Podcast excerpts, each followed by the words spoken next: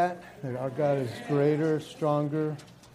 Man, uh, Romans, the last part of Romans 8 is just going through my mind, man, because there's nothing, absolutely nothing that can separate us from the love of Christ, which is in Christ Jesus our Lord. Amen?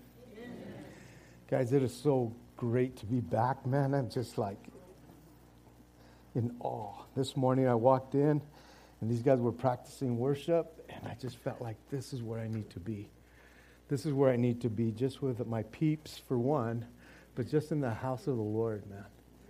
And just worshiping with Him, and just worshiping Him, because He is mighty to be saved, mighty to, to save.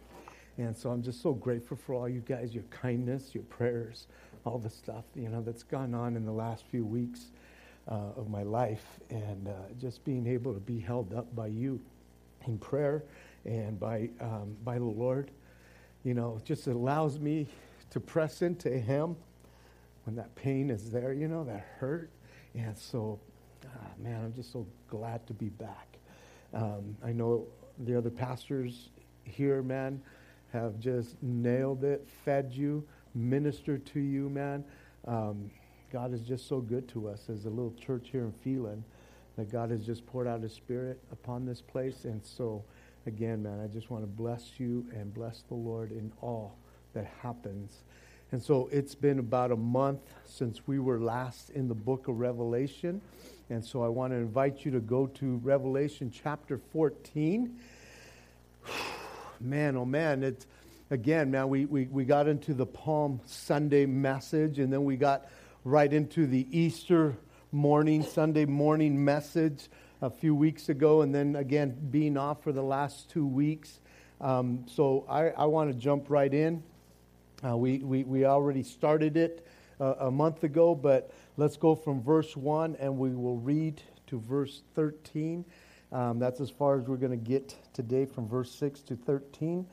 And so in verse 1 of Revelation 14, it says, Then I looked, and behold, the Lamb standing on Mount Zion, and with him 144,000, having his Father's name written on their foreheads. And I heard a voice from heaven, like the voice of many waters, and like the voice of loud thunder. And I heard the sound of harpists playing their harps they sang, as it were, a new song before the throne, before the four living creatures and the elders, and no one could learn that song except the 144,000 who were redeemed from the earth. These are the ones who were not defiled with women, for they are virgins. These are the ones who follow the Lamb wherever he goes. These were redeemed from among men being first fruits to God and to the Lamb. And in their mouth was found no deceit, for they are without fault before the throne of God. Verse 6. Then I saw another angel flying in the midst of heaven with the everlasting gospel to preach to those who dwell on the earth, to every nation, tribe, tongue, and people, saying with a loud voice, Fear God and give glory to him, for the hour of his judgment has come, and worship him who made heaven and earth, the sea, the springs of water. And another angel followed, saying, Babylon is fallen, is fallen, the great city, because she has made all nations drink of the wine of the wrath of her fornication. Then the third angel followed them saying with a loud voice, If anyone worships the beast and his image and receives his mark on their forehead or on their hand, on his hand, he himself shall also drink of the wine of the wrath of God, which is poured out full strength into the cup of his indignation. He shall be tormented with fire and brimstone in the presence of the holy angels and in the presence of the Lamb. And the smoke of their torment ascends forever and ever. And they have no rest, day or night, who worship the beast and the image, and who receive who receives the mark of his name. Here is the patience of the saints. Here are those who keep the commandment of God, the commandments of God and the faith of Jesus. Then I heard a voice from heaven saying to me, Write, Blessed are the dead who die in the Lord from now on. Yes, says the Spirit, that they may rest from their labors and their works follow them. Father, I pray your blessing even upon your word right now, Lord God, as we have read it. And Lord, as I begin to expound on it, Lord God, I pray your spirit would just fall upon me as I convey this message to our brothers and sisters, Lord God, that you would do the, the work, Lord God, through your spirit. Anything that's not of you, Lord, let it fall by the wayside. That, God, you would just speak to our hearts and speak to anybody who might be here this morning who does not know you or has been playing a game with you, Lord God. I pray that even this morning you would capture their hearts. In Jesus' name, amen. What we covered a, a month ago, or in the first verses, the first five verses of this chapter a, a, a while ago, was a group of, of God's special people. Now, these special people were, were not a group of, of better people by any means, but a people of God who, who, who had been set apart for a specific time in history for a specific purpose. These were 144,000 Jewish men that were called for the tribulation time this time where, where God now focuses back onto the nation of Israel and he would use, he will use his people to minister to his people. He gets 144,000 men in this time period who, who, have, who have not gone the way of the world, but have been set apart, sanctified, if you will, for the specific purpose of ministering to not just the world, but but to their nation, these Jewish men. They were sealed or protected by God with His name written on their foreheads. They are sealed, and no one can touch them. They are, they, they are indestructible in this period of tribulation so that they can do the work of God during this time. And they this 144,000, they will be an irritation, an annoyance, a nuisance, if you will, to the beast and to the false prophet. Because their main job in that time frame is to spread the gospel of Jesus Christ during the time of the Antichrist. Where the Spirit of God has been taken out of the world and all hell has, has broken loose in this world. And these guys are standing up like no other. Like no other, man. They understand the salvation of God in their lives during this time, and they have been raised up for this time. Now, uh, if you remember, this chapter 14 is a parentheses chapter. And so the timeline has been uncertain somewhat, but the scene takes place or, or, or, takes us to the Lamb and to the 144,000 as we read on Mount Zion, which is the Temple Mount, which is in Jerusalem. Now, because of that and how we read that, again, if you were here a month ago, you know that that kind of raises some questions. Because if it is physical, in the physical sense, that the Lamb and the 144,000 are standing on physical Mount Zion, then it means that Jesus has already returned to the earth in his second advent, his second coming, and he is now setting up his kingdom. And this would be more like a victory party with the 144,000 standing on Mount Zion, entering into the millennial kingdom. But as I shared with you, these other possibilities that can occur as we're reading this portion, it could be a spiritual thing in that Jesus is, is still in heaven, but his spirit has come down to earth to minister to these 144,000 And so, in the spirit, Jesus is here, but he is still physically in heaven, much like the relationship that we have with, this, with Jesus today. He is on, at the right hand of the Father, and we are filled with the Spirit, and we are in the spiritual realm in His presence always. Another possibility is that these 144,000 have finished their job and they are now in heaven themselves. And they are in what's called the heavenly Zion. And like I shared with you a month ago as we started this chapter, that's kind of where I lean. But all these are possibilities. Every one of these scenarios could be a possibility, but I am leaning that way in that sense. And I told you back then why I lean that way. You can listen to the, to the CD, go online, listen to it. But we looked at the description of these 144,000 and the, how they were called for this time. And yet, the same is true for us today as believers.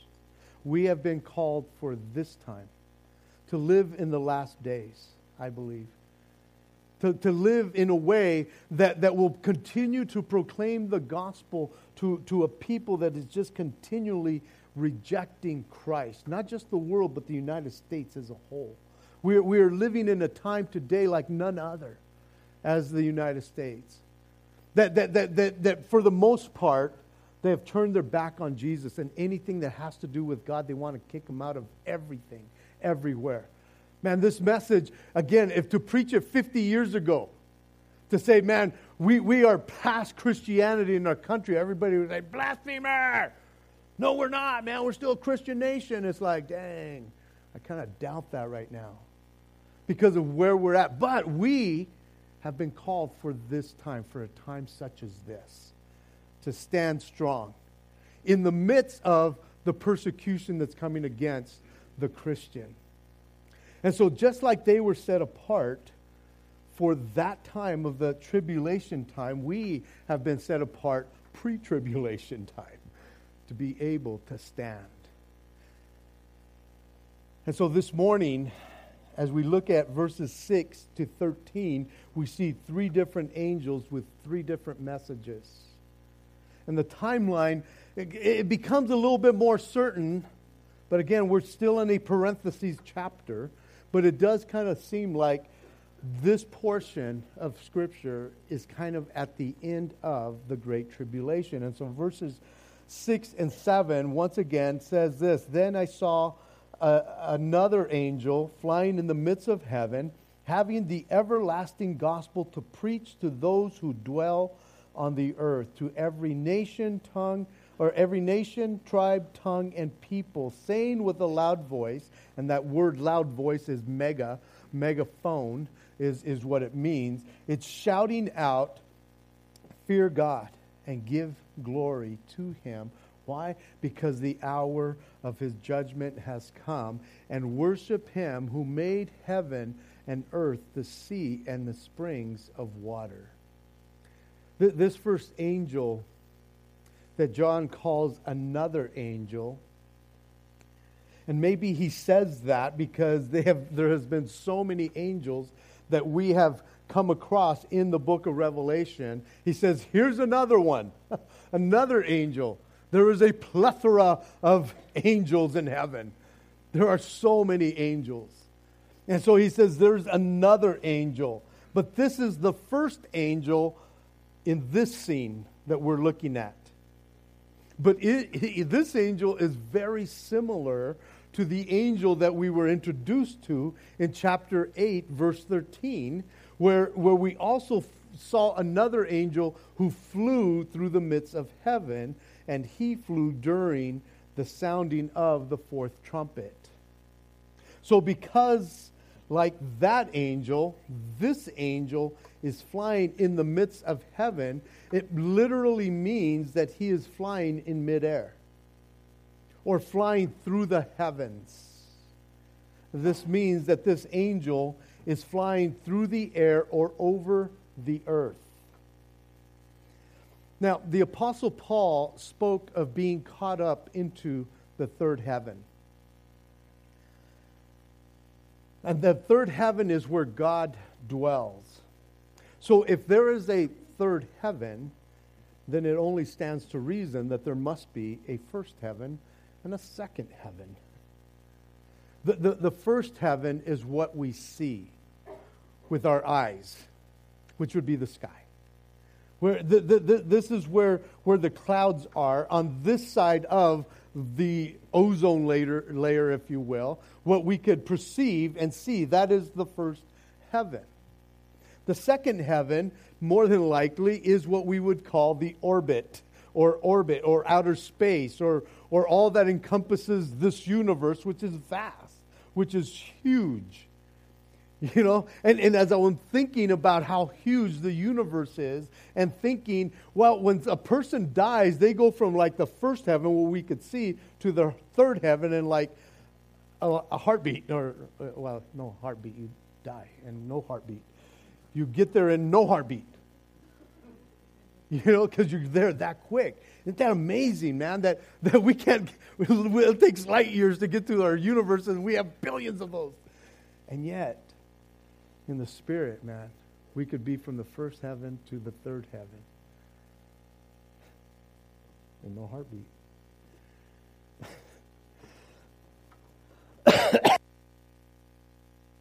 so where was I? First heaven, second heaven, third heaven? Where, where, where am I? Oh no, we're getting back to the angel. So, in the first heaven is where we find this first angel that is flying in the midst of heaven. He is in the sky, or literally flying midair. So, it almost seems that you could see him, you could hear him as he is delivering what he has to say. And this angel has a message. And the message is the everlasting gospel, the eternal gospel. That's what he is proclaiming in midair through, and, and, and it seems like he's encompassing the, the world, flying through it, I don't know, whichever way, however he goes through the airspace that we know of. And the word gospel, the word gospel means good news. He, he is delivering the good news. And this good news is everlasting to everlasting. It's forever and ever. What is the good news? The good news is that God has made a way for us, man, if you will. His creation, to have fellowship, communion, unity with Him somehow. To have a personal relationship with the creator of all things. That is good news. He who, who spoke things into existence says, I want a relationship with you. That's who I want a relationship with. And because man sinned, sinned, there was a severing of relationships, and it took Jesus Christ to come to put things back together. You see, in the Old Testament, the gospel was Messiah, the sent one, the Christ is coming and the prophets and the priests, they all shared the good news that the Savior is coming. With John the Baptist, it was a, repent, a, a, a baptism of repentance for the remission of sins, and behold, the Lamb of God who takes away the sin of the world. And his message was, Messiah has come. And that's in Mark chapter 1 and John chapter 1. And as Jesus comes on the scene, and, and after his baptism and after the wilderness experience, he, he, he, he goes into ministry, and his message, his gospel is the time is fulfilled and the kingdom of God is at hand. Repent and believe in the gospel uh, mark 115 in other words jesus is saying i am the savior. I have come. I am the good news. And after jesus' resurrection the command is to go, therefore, to his disciples, to his people. The command is to go, therefore, and make disciples of all nations. That's our vision for this year, isn't it? That, that's what we've been sharing quite a bit. The commission is still here for us that we are to go and spread the gospel, just like Jesus commanded his disciples to go and, and, and, and, and make disciples of all nations. When Peter finished his first presentation of the gospel, he said, Repent, be baptized, be saved. I like the Apostle Paul, when he came on the scene, he preached Christ and Him crucified, which is the simple gospel. And you find this in, in, in 1 Corinthians 15, 1 through 4. It says, Moreover, brethren, I declare to you the gospel which I preached to you, which also you received, and in which you stand, by which also you are saved, if you hold fast that word which I preached to you, unless you believed in vain. For I declared to you first that which I also received, that Christ died for our sins according to the Scriptures, and that he was buried, and that he rose again the third day according to the Scriptures. That is the simple gospel. That's what Paul did. He came and he preached the gospel, and that's the pro- gospel that we still get to proclaim today. That Christ came, that he died, that he was buried, and that he rose again the third day. And you can receive eternal life from that. The gospel message has to do with how God made a way for man to have fellowship, communion, intimacy with him through the finished work of Jesus Christ. And so this angel that we are looking at in verse 6 and 7, this angel preaches that same simple message to those who dwell on the earth during the tribulation time, during the great tribulation time. And more than likely, it is after the 144,000. But there's that possibility that he is preaching is simultaneously at the same time as the 144,000 have been preaching. So again, the timeline is, is not for sure, but it almost seems like the, the, this angel comes on the scene when these guys are done. But it's not to say that, that he hasn't already been preaching the gospel. I remember years ago when I first got saved, back in the early 80s, there was a Christian TV station, TBN, I think it was, back then. And, and, and they, they launched the satellite into space. And they called it Angel One in the hopes that, that they would be preaching the gospel and it would reach the world all over the place. Now, I don't think this is what John is talking about. I, I, I, don't think that's what it is. But right on for, for those brothers and sisters who, who, who did that because they wanted the gospel to be spread throughout all the world. And, and, and I'm sure God used that in a mighty, mighty way. But I don't think John is talking about a satellite here. and that would be in the second heaven because he launched it out in space. But be that as it may, let's get back to the first heaven here. What I see here even dur- during the great tribulation time, is the mercy of God during this time. Still, with all that's been going on, with the rejection of Jesus Christ and, and, and the, the church being taken out of the way and, and all hell breaking loose on this world and everything's falling apart, God's mercy is still being proclaimed to the people. And he, this time he uses an angel he has used humans since the church began, and now he's using an angel to proclaim the gospel. And you know what's interesting? He could have used angels forever and ever, but he didn't. Because angels don't understand redemption like you and I understand it. But he uses an angel at this time because it's towards the end here. And he is still trying to reach those who have not received the mark of the beast, but they still have not received Jesus Christ as Savior. His message, the good news for this time in verse 7 is with a loud voice fear God. Fear God. Have reverence for Him. And it's going to be at a time when people are, are believing a lie instead of the truth. They have been fed a lie forever, just like they're being fed today a lie. But the, but the message is fear God. Give him glory. Give him the glory because everybody is glorifying everything else except God, even today, but it, more so at that time period. And the message is fear God. Give him glory. Worship him. That's powerful because their hearts are turned towards other things to pay homage to other things in their life.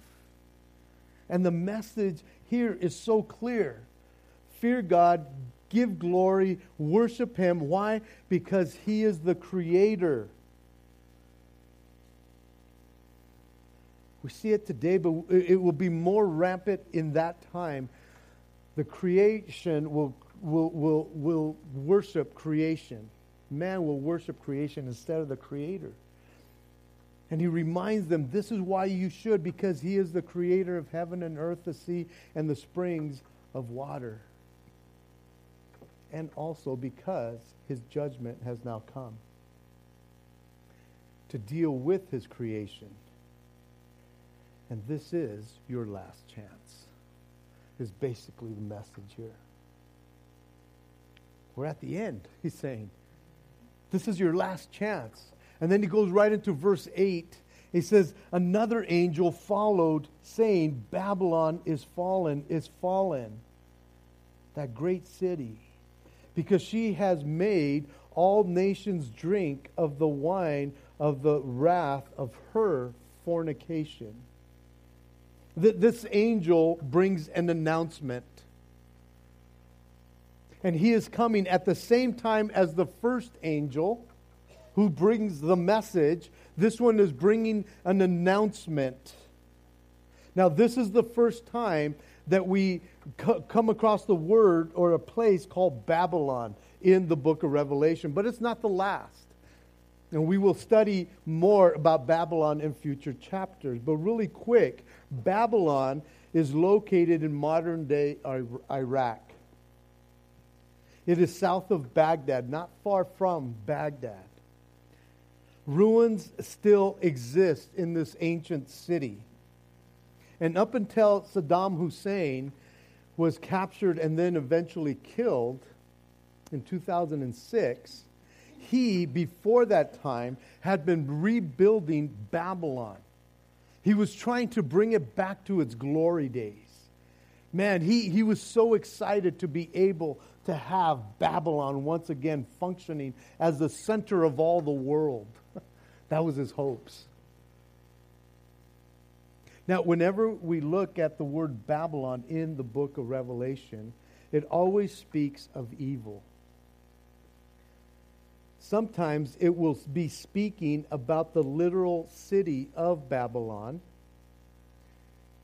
whether it's in Iraq, although some think that the literal city of Babylon that's spoken about here in the book of Revelation is the literal city of Rome, and others still think that it will be the literal city of Jerusalem, that it could be any one of those three. I don't know. Might have an opinion when we get to it. In other words, sorry.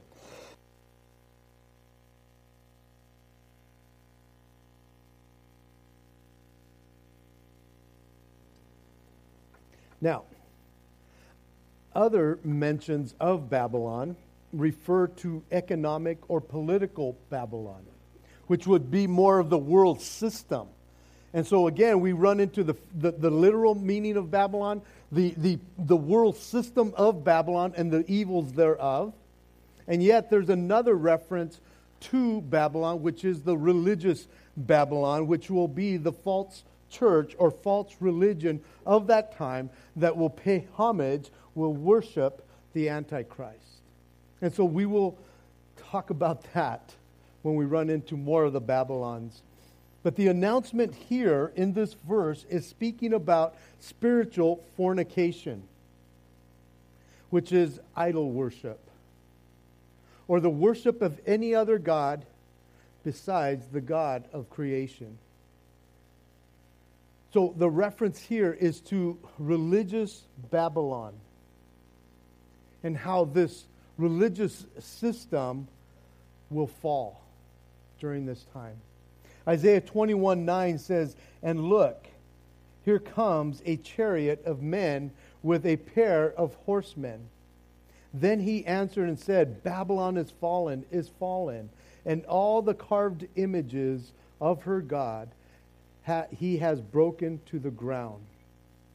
And so that's where the, the correlation is to the, the spiritual Babylon, the, the church Babylon, if you will. Verses 9 through 11.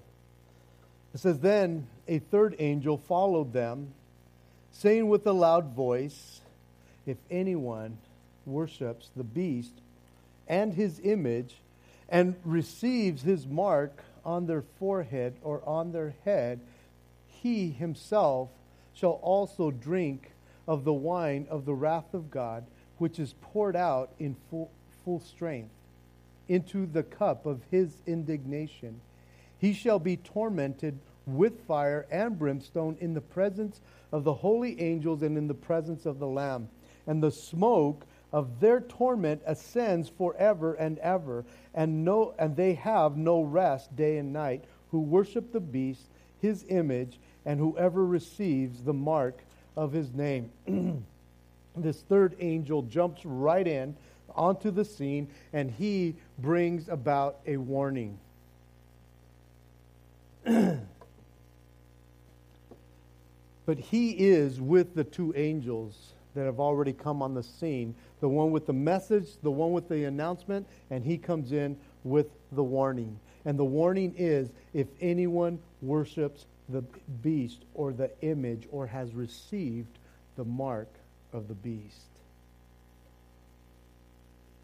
In this sense, or this scene, with the three angels, there is still hope for salvation for some who dwell on the earth even though we are at the end of the tribulation in this parentheses chapter,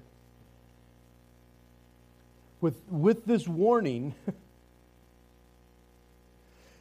so it, it, it, it, seems as though these three angels, the, the warning overall is who are you worshiping? They all speak about worship. The, the first angel speaks and he says, Worship God. The second angel says, Hey, be careful with this false religion and who you're worshiping there. And this one is so specific. If anyone worships the beast, the image, or receives the mark. You see, it seems like there is still a chance, a hope for salvation during the end. Because the first angel, he comes on the scene and he is still preaching the everlasting gospel. We read in chapter 13 that the false prophet's message is worship the beast and the image or die. Simple as that. You either bow down or you die. Just, just like what we've seen in Daniel when, when they were told to bow down to the image or get thrown into the fire furnace. there's a consequence for not worshiping the image. So, can you imagine the turmoil that's going on at this time? And yet, the gospel is still going out. Because here we see an if here. if anyone worships. So, there's a possibility that there's some that are still not worshiping the beast. So, there is still a choice to be made during the tribulation time to those who still dwell on the earth. If the choice is to worship the beast and receive the mark, because they will go hand in hand, then here's the warning your fate is sealed. That's it. There's no turning back after bowing down and receiving the mark of the beast there will be no, cha- no chance to change your mind after that. You can, you can see the picture here as the first angel is flying around preaching the gospel, telling people to worship God. The second angel is saying it will all come to nothing if you're worshiping anything other than God. And the third angel is warning people of what will happen to those who do worship the beast. You see, even in that time period, some will take heed and some will not to the gospel. Just like today. but today, even if somebody sells their soul to the devil, you've heard that term, as long as they have breath in them today, they can still repent from that, and God will forgive them of that. But during that time, during the Great Tribulation, once you receive the mark of the beast, there is no chance to repent. You have sealed your fate, and there is nothing left but justice and judgment. No more mercy, no more grace for you. The, the mercy of God is truly amazing. It is huge. And it seems that He has poured it out to the very end. And even to the very end, in this time period, people will reject it. Even those who have not received the mark of the beast, there will still be those who reject it and receive the mark of the beast somehow. Or even if they skate through it and come to the very end, they will, they, they, they, they, it's almost like they've already sealed a lot of their fate somehow. But people will reject it. And it's interesting because when we start reading in these verses about what the judgment is that he will pour out, there are people, even good people, Christian people, that will say, if God is that good and that loving, how could he do this to people? How could he allow this to happen? This kind of judgment. You know, and as God is so good and so loving, he is also so just. and he will, he will give them what they want. In Psalm 75, 8, it says, For in the hand of the Lord there is a cup, and the wine is red. It is fully mixed, and he pours it out. Surely its dregs shall all the wicked of the earth drain and drink down. Jeremiah 25, 15. For thus says the Lord God of Israel to me Take this wine cup of fury from my hand and cause all the nations to whom I send you to drink it. Jeremiah 10 10. but the Lord is the true God. He is the living God and the everlasting King. At his wrath, the earth will tremble and the nations will not be able to endure his indignation. To drink something in, in this manner speaks of judgment. And this wrath that we are talking about, the wrath of God that, that is going to be poured out full strength, speaks of a passionate anger, as if breathing hard. that kind of anger that kind of wrath. And the warning goes out. You see, God always warns before he acts. Somebody get that door. um, he always warns before he acts on his wrath. And that is his mercy. He will always answer. Who is it? It's the Lord? Somebody? He's knocking. Mm. okay, no more of that. Even if it rings, I'm going to ignore it this time. but that is his mercy, that God will never, ever pour out his wrath unless he has warned the people first. And he is warning his people even today. He's warning the world even today. And they continue to reject it. And when wrath comes, it's like, how can God do this? It's like, he's called out. He's already done all he could for mankind. And God pours out his wrath, it says here, in full strength. it will not be diluted with mercy, with grace, or love. Dude, I don't want to be on that side. I want all his grace, all his mercy, all his love abundantly poured out every day. It's like, I don't want to be, I don't want to see the wrath of God that way. And it tells us here that it, he will pour it out in full strength. And guys, as Christians, that, would, that should hurt our hearts. That should hurt our hearts because you have received so much love, mercy, and grace. And the people that continue, and you're going, but they continue to reject it, Zeke. If they want to go to hell, let them go to hell. It's like, ah, yeah, I know, I've said those things too, but it should hurt our hearts. Still. But this is what people who reject Christ now and in this time period are choosing for themselves, and they will have no one else to blame but themselves when they receive God's wrath full strength. They will not be able to shake their fist at God on the white, white throne judgment and say, You never told me. You never warned me. You'll never be able to say that. It says that, that, that, that it will be poured out in full into the cup of his indignation. Indignation, God's indignation. And that word, indignation, carries with it a violent passion, anger, vengeance, and punishment. To those who think that they can take God on. to those who think that they can challenge him and somehow win. And they reject him and the offer that he gives. This is what they got to look forward to.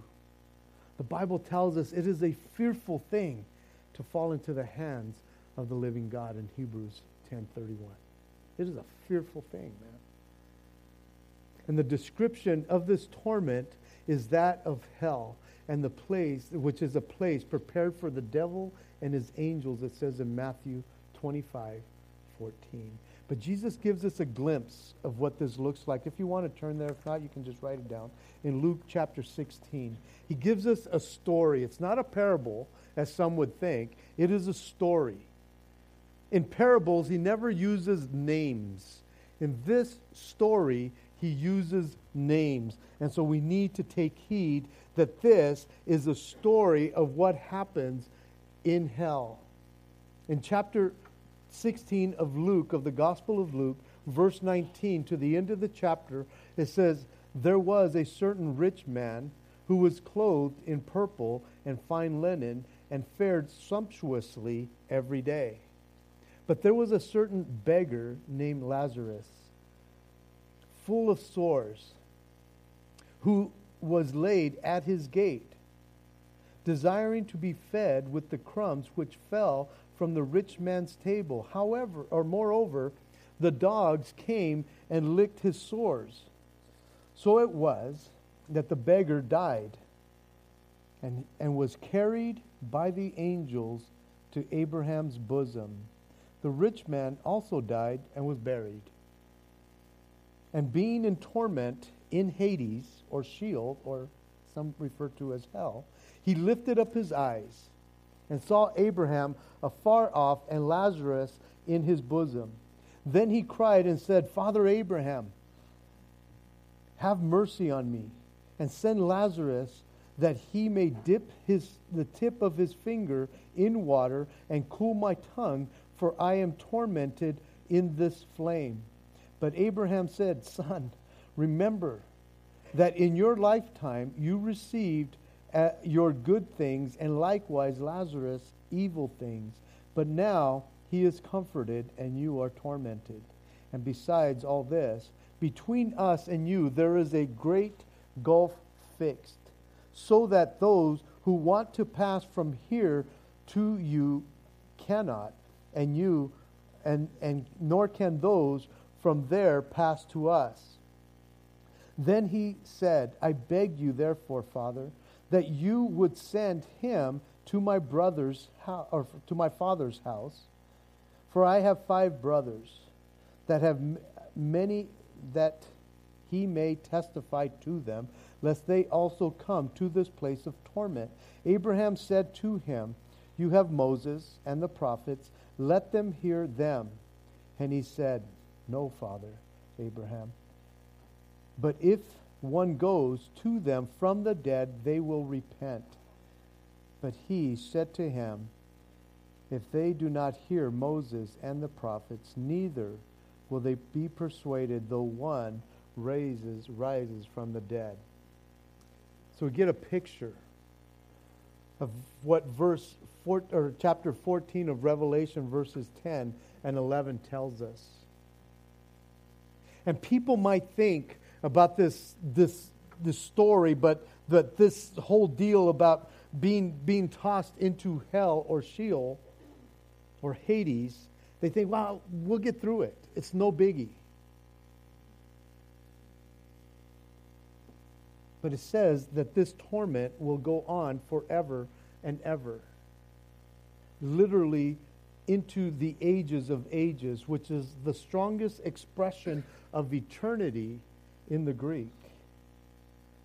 All of mankind will live forever, every one of us. For all eternity. And God has left it up to man to choose. And it is our choice to choose where we are going to spend eternity. And I know that people are concerned about those who have never had the chance to choose. It's interesting, you're talking to somebody, but what about them people way over? And, and what I say to that is like, then go there and tell them if you're so concerned about them. But I'm speaking to you right now. You have a choice.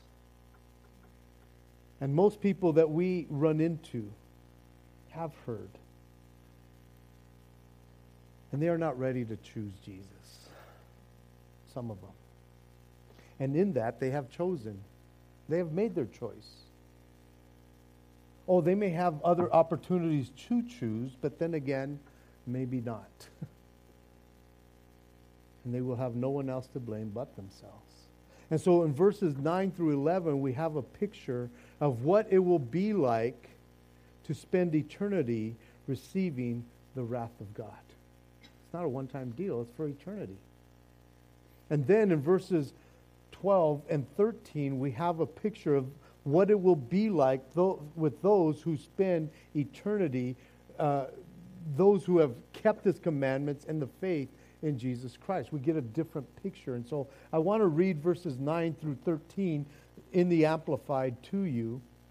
It says in verse 9, Then another angel, the third, a third, followed them saying with a mighty voice, Whoever pays homage to the beast and his statue and permits the beast's stamp, mark, inscription to be put on their forehead or on their hand, verse 10, he too shall have to drink of the wine of God's indignation and wrath poured undiluted into the cup of his anger.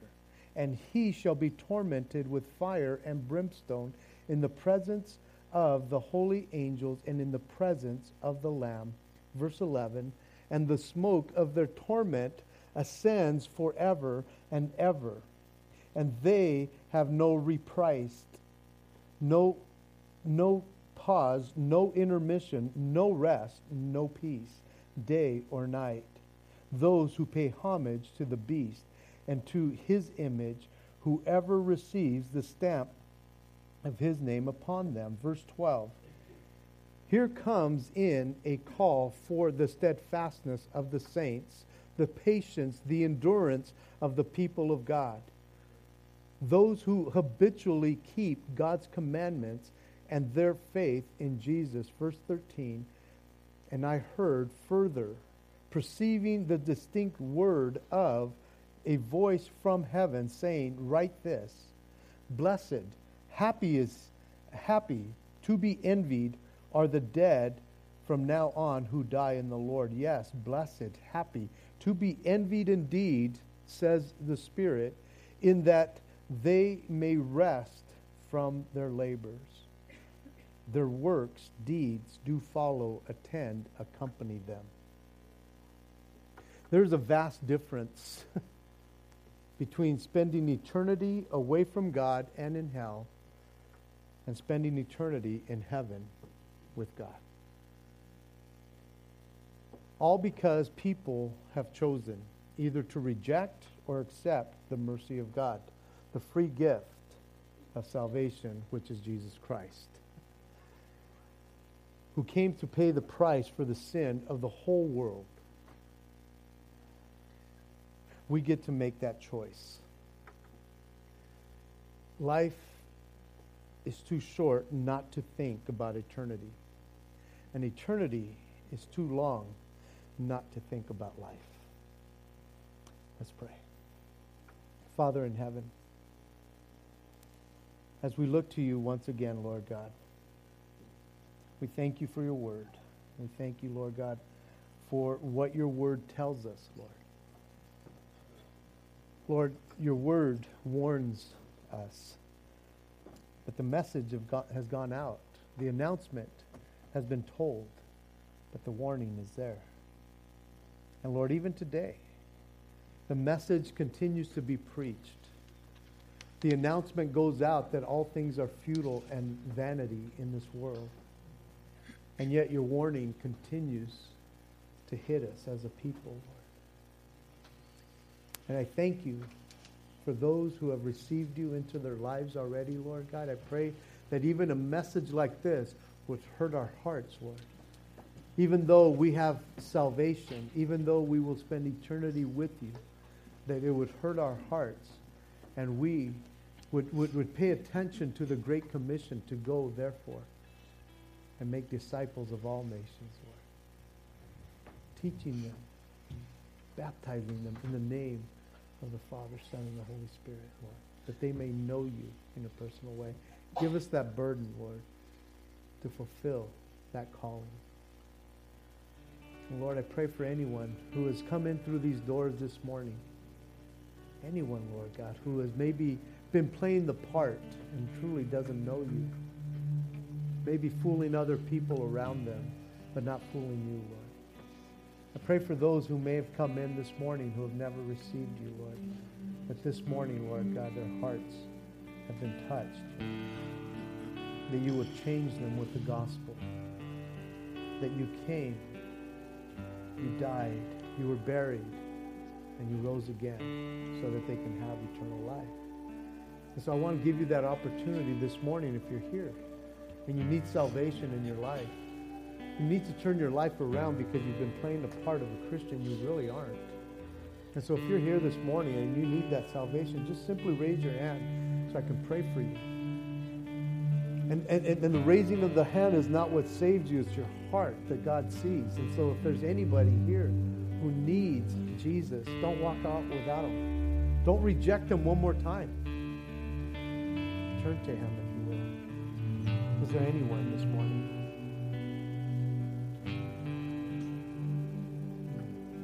Father, I thank you, that this morning, Lord God, all are proclaiming that they know you right now, Lord. And I pray for my brothers and sisters that you would just give them that, that hurt in the sense. That they would see the people around them, their family, their co-workers, the people even in their own homes who don't know you, Lord. That they would have compassion on them and share the gospel with them. put them in those situations where they will have to speak up for you or deny you, Lord. Father, I pray that you would do a work in my brothers and sisters. Go with us now, we ask. We love you, Father. We thank you, Jesus. And Holy Spirit, continue to just fall upon us to do the work here on earth.